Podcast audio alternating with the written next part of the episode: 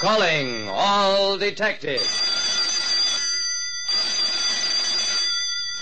A set of Shakespeare, a page from a calendar, and five cents. Those are the exhibits on this page from my casebook. The casebook of Jerry Browning, private detective. A private detective like me, Jerry Browning, knows that the amount of money involved isn't what determines the importance of a case. I got 15 who'll say 17. Thank you. 17 once, 17 twice, 17 three times. This handsomely bound set of Dickens works sold for $17.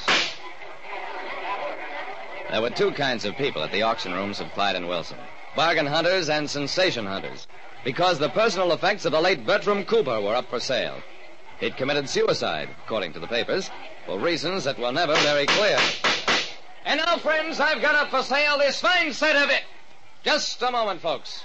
You, mister, you've been standing up front just watching for the last hour. Did you come in here to buy or get warm? It wasn't until I glanced around that I realized the auctioneer was talking to me.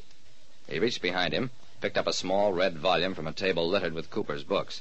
Here, cheapskate, I got a buy for you. One book, one nickel. Catch it. I picked the book up off the floor. Okay, businessman, it's a deal. Here, catch the nickel. I pocketed the book, pushed my way out through the crowd.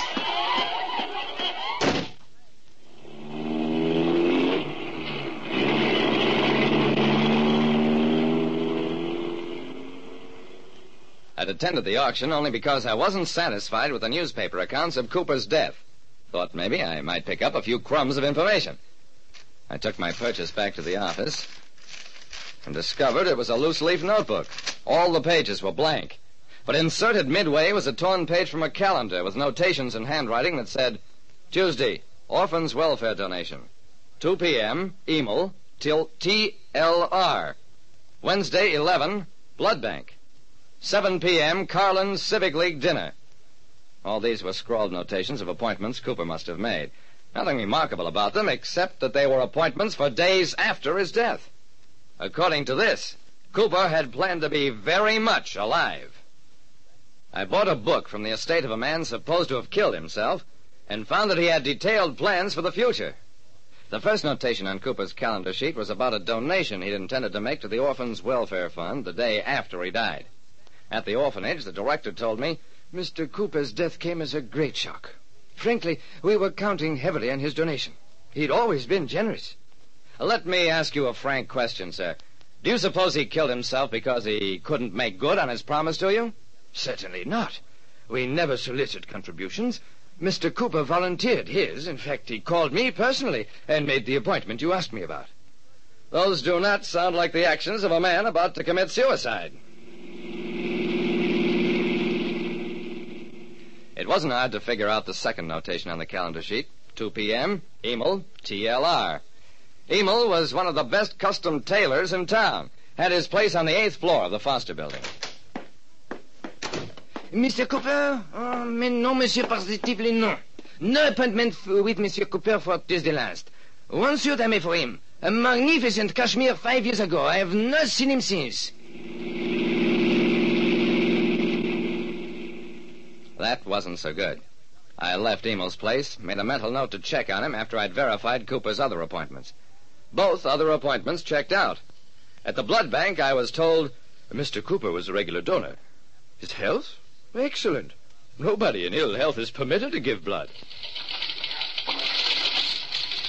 At the Civic League, where Cooper had been supposed to attend a dinner, I learned Mr. Cooper was scheduled to be the principal speaker at the Collins Civic League dinner. That's why we couldn't understand his sudden, well, death. He was a man who never broke a promise.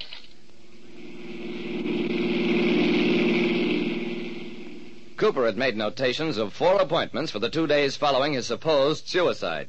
Only the one with Emil, the tailor, failed to check. I took the calendar sheet down to headquarters, brought Lieutenant Dawson up to date on what I'd been doing. Together, we took the sheet of paper into the police lab. The image on the screen is an enlargement of the penciled notation in question. It's been enlarged five diameters. Hey, Dawson, look. Those three letters TLR and the name ahead of them, Emil. I don't think they're parts of the same notation. There's a period after Emil. I see that now. So do I, Jerry. But if it doesn't refer to Emil, what does TLR stand for? It could be the abbreviation for a name that Cooper didn't want to spell out. Okay, so what now? Now we do some checking into Mr. Cooper's background. Way, way background. Cooper checked back easily. Five, ten, twelve years. And that's all. Previous to 12 years ago, he apparently hadn't existed, which meant he'd had some other name. Maybe I couldn't have bridged the gap myself, but when you're working with the police, you're working with people who don't care how long it takes to dig up a fact. They get paid by the year. We traced it, Jerry. Cooper's name used to be George Endicott. Came from upstate. Endicott, eh? Well, that's a good honest name. Why would a man want to change it? Jerry, why don't you go upstate and find out?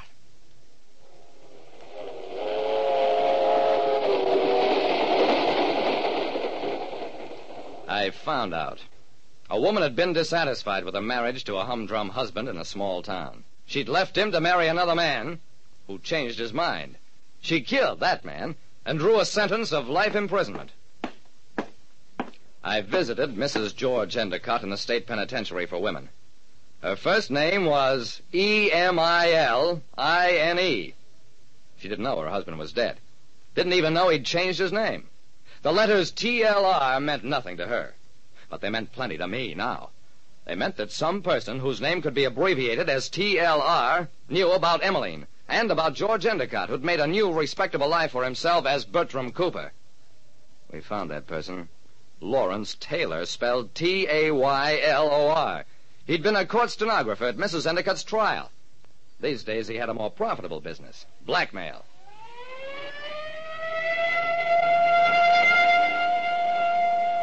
The police picked up Taylor, smashed a feeble alibi attempt for the day of the murder, and after a while, he confessed. His bank accounts were the giveaway. He'd blackmailed Cooper for years, until Cooper finally decided to go to the police, accept notoriety rather than blackmail. He made an appointment with Taylor to tell him about that decision, but Taylor anticipated it, came around the evening before, and shot Cooper, made it look like suicide. That's all there was to the case. I got no credit, no fee. In fact, it cost me a nickel. But, like I said, everything's stacked against a killer. And he can forfeit his life because of something no more important than five cents. Listen next time to Calling All Detectives. Mystery drama, mystery quiz, and a chance for you to match wits with yours truly, Jerry Browning, private detective.